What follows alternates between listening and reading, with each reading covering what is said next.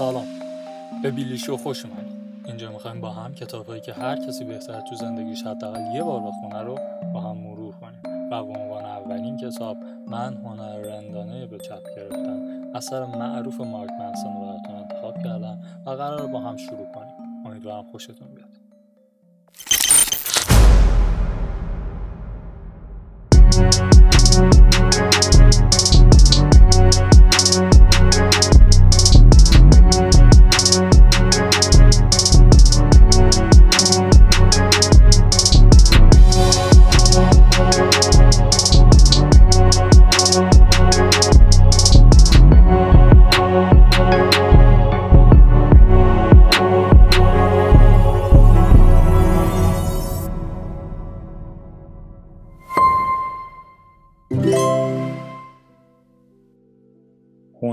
رندانه به تخم گرفتن.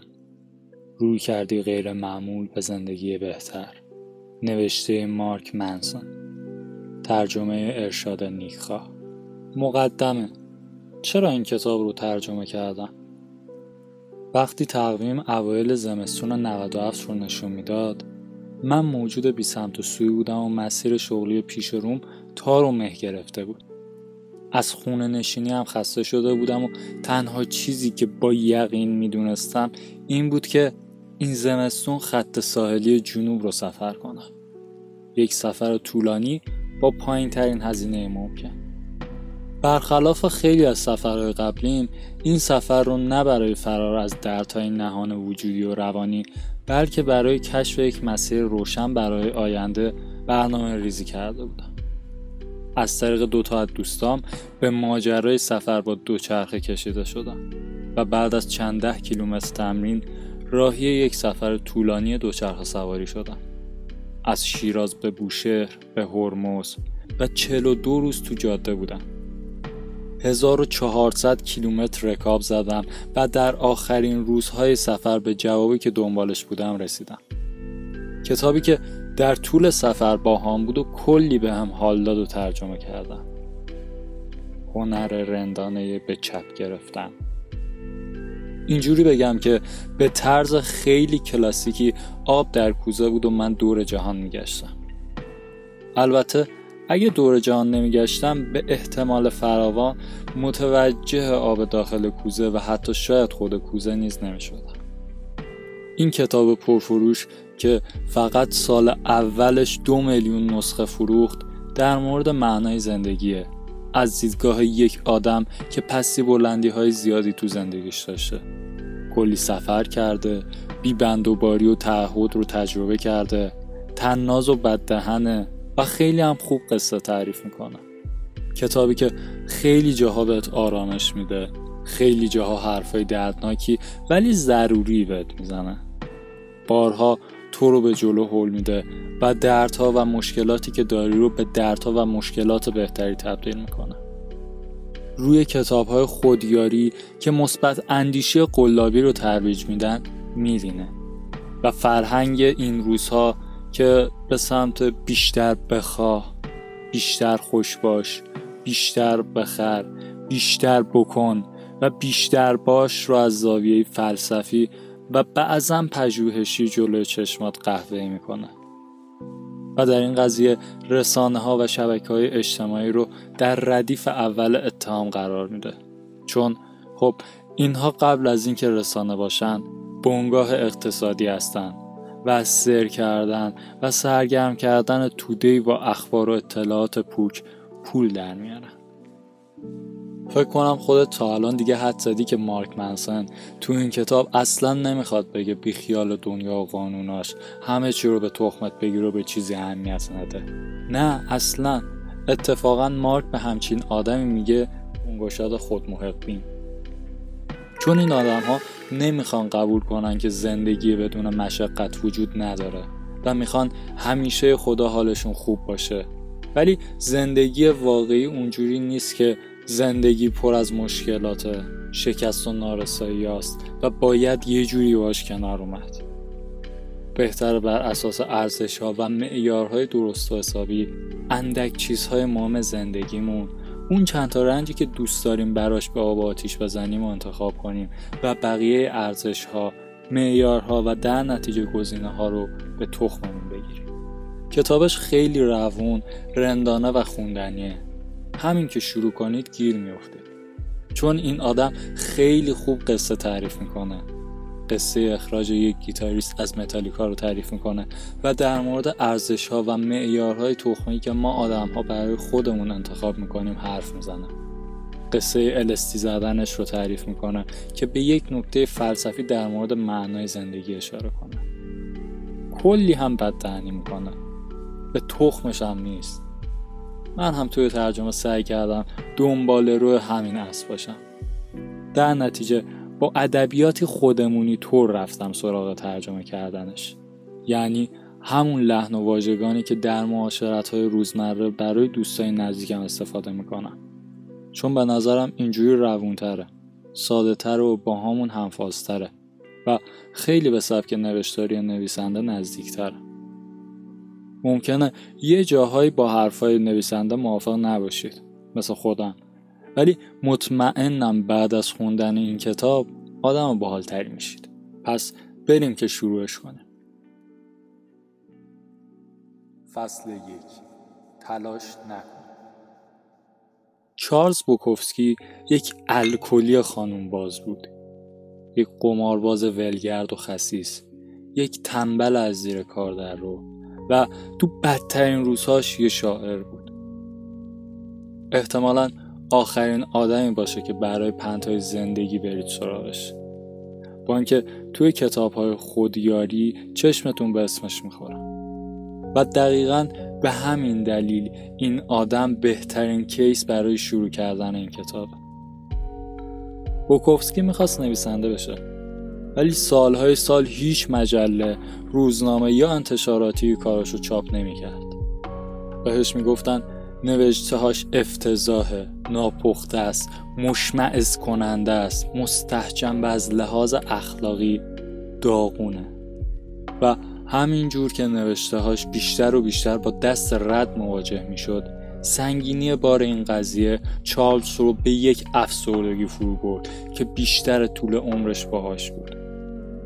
بوکوفسکی یک شغل تمام وقت تو اداره پست و قسمت بایگانی نامه ها داشت. چند درغاز پول می‌گرفت که بیشترش رو خرج مشروب می‌کرد. بقیهش رو هم با قمار روی اسبا به فنا می‌داد.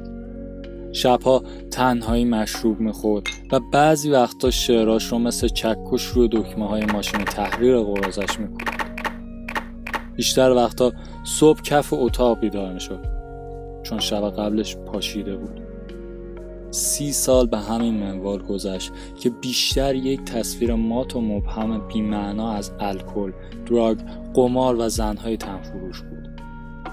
وقتی بوکوفسکی پنجاه سالش شد بعد از یک عمر شکست و نفرت از خودش سردبیر یک نشریه مستقل علاقه عجیبی نسبت به چارلز پیدا کرد نمی‌تونست به بوکوفسکی قول پول آنچنانی یا فروش زیادی بده ولی مهر زیادی به این لوزر مست داشت. در نتیجه تصمیم گرفت یه شانسی بهش بده. این اولین فرصت واقعی بود که به بوکوفسکی داده شده بود و خودش هم می‌دونست که احتمالا تنها باریه که این شطور دم خونش میخوابه. بوکوفسکی به سردبیر نوشت دو گزینه بیشتر ندارم. توی اداره پست بمونم و عقلم از دست بدم. یا اینکه بزنم بیرون و با ماشین تحریرم بازی کنم و از گشنگی بمیرم. تصمیمم رو گرفتم. می‌خوام از گشنگی بمیرم. درست بعد از امضا کردن قرارداد بوکوفسکی اولین رمانش رو در عرض سه هفته نوشت. خیلی ساده اسمش رو گذاشت اداره پست. و در قسمت تقدیم به نوشت تقدیم به هیچ کس. بوکوفسکی به عنوان یک رمان نویس و شاعر میترکونه به موفقیتش ادامه میده و شش رمان و صدها شعر منتشر می‌کنه و بیش از دو میلیون نسخه از کتاباش در سر تا سر دنیا به فروش میره. محبوبیتش پشمای همه رو میرزونه اول از همه پشمای خودش و از انتظارات فراتر میره. داستانهایی مثل بوکوفسکی گل سرسبد داستانهای آموزنده فرهنگ امروزی ما هستند زندگی بوکوفسکی نماد رویای آمریکاییه. مردی که برای چیزی که می‌خواد مبارزه می‌کنه. هیچ وقت بیخیال نمیشه و آخر سر به جسورانه ترین رویاش می‌رسه. احتمالا همین الان هم دارن یه فیلم ازش می‌سازن. هممون عادت داریم که به داستانهایی مثل بوکوفسکی نگاه کنیم و بگیم دیدی؟ اون هیچ وقت بیخیال نشد. هیچ وقت تسلیم نشد. همیشه به خودش ایمان داشت. در مقابل همه سختی ها ایستاد پافشاری کرد و از خودش یه چیزی ساخت. در نتیجه عجیبه که روی سنگ قبر بوکوفسکی نوشته تلاش نکن. با وجود فروش بی سابقه کتاباش و شهرتی که پیدا کرد باز هم بوکوفسکی یک بازنده بود. و این رو می‌دونست. و موفقیتش نه به خاطر عزم جسمش برای برنده شدن بلکه از این حقیقت ناشی می‌شد که می‌دونست یک بازنده است. این قضیه رو پذیرفت و بعد صادقانه در موردش نوشت. هیچ وقت سعی نکرد چیزی خلاف آدمی که بود باشه. فکر نبود. نوبوغ آثار بوکوفسکی در این نبود که بر ناملایمات و سختی های باور نکردنی زندگی چیره شد. یا اینکه با تلاش فراوان خودش رو به عنوان یک ستاره درخشان در ادبیات مطرح کرد. اتفاقا کاملا برعکس. عامل موفقیتش این بود که می‌تونست کاملا و شجاعانه با خودش به ویژه تاریک ترین قسمت های خودش صادق باشه و بدون هیچ شک و تردیدی شکست های خودش رو با بقیه به اشتراک بذاره. version واقعی قصه بوکوفسکی اینه. خودش رو به عنوان یک شکست پذیرفته بود و باهاش okay بود.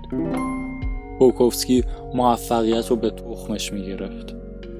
حتی بعد از شهرتش وقتی به جلسات شعرخوانی می‌رفت پاچه می‌گرفت و آدمها رو با دریوریاش تحقیر می‌کرد.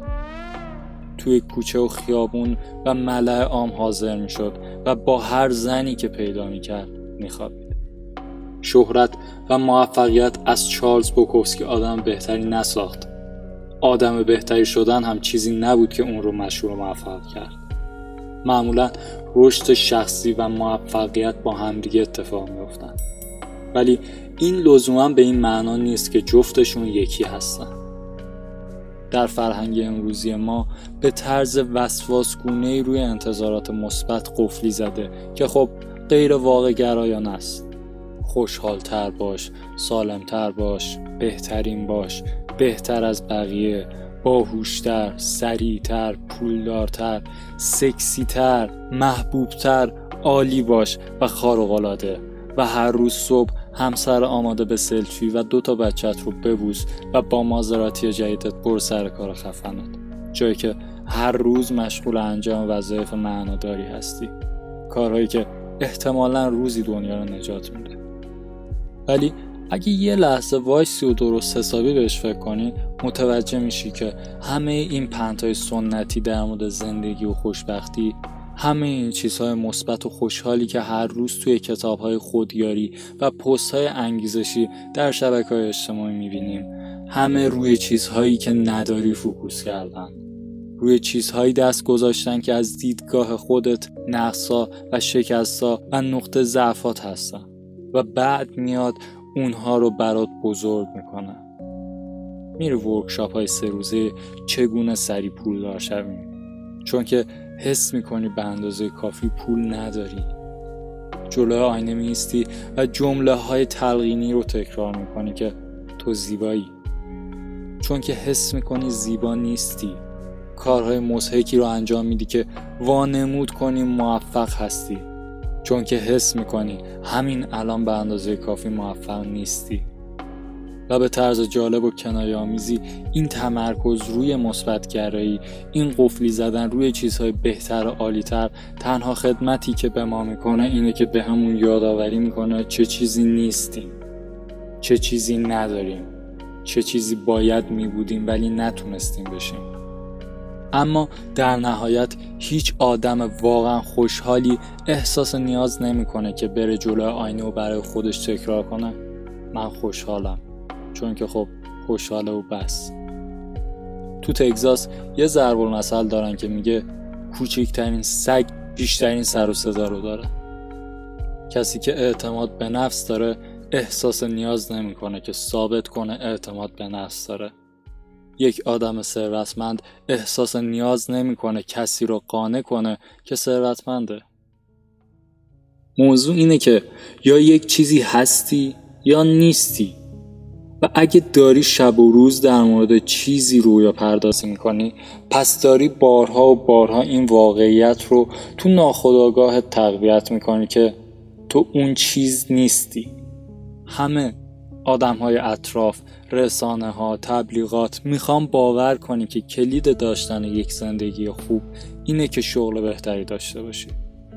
یا یک ماشین خفنتر یا یک دوست دختر خوشگلتر یا یک وان پر از آب داغ با یک استخر بادی برای بچه ها همه دنیا مدام دارن بهت میگن که مسیر یک زندگی بهتر اینه که بیشتر و بیشتر و بیشتر. داشته باشی. بیشتر بخر بیشتر پول در بیار بیشتر بکن بیشتر باش. مدام داری با پیام های بمباران میشی که ازت می‌خوان همیشه به همه چیز اهمیت بدی و برای همه چیز تر خورد کنی. برای یک تلویزیون جدید به آب آتیش بزن. برای داشتن تعطیلاتی بهتر از همکارانت به آب آتیش بزن. برای نورپردازی جدید حیات خونه به آب آتیش بزن. برای اینکه یک مونوپاد سلفی درست حسابی داشته باشی خودتو بکش. چرا؟ بذار حدس خودم رو بگم. چون به آب و آتیش زدن های شما برای کسب و کار و سود شرکت ها خیلی خوبه. و اگرچه ما با کسب و کارهای خوب هیچ مشکلی نداریم ولی داستان اینجاست که به آب و آتیش زدن ها برای سلامت روان خوب نیست. باعث میشه که به طور افراطی بچسبید به چیزهای سطحی و فیک و زندگیتون رو وقف دویدن به سمت سرابهایی از خوشبختی و رضایت بکنید کلید یک زندگی خوب این نیست که تره های بیشتری خورد کنید بلکه اینه که تره های کمتری خورد کنید. و تره های اندکتون رو برای چیزهای خورد کنید که درست و حسابی و مهم هستن.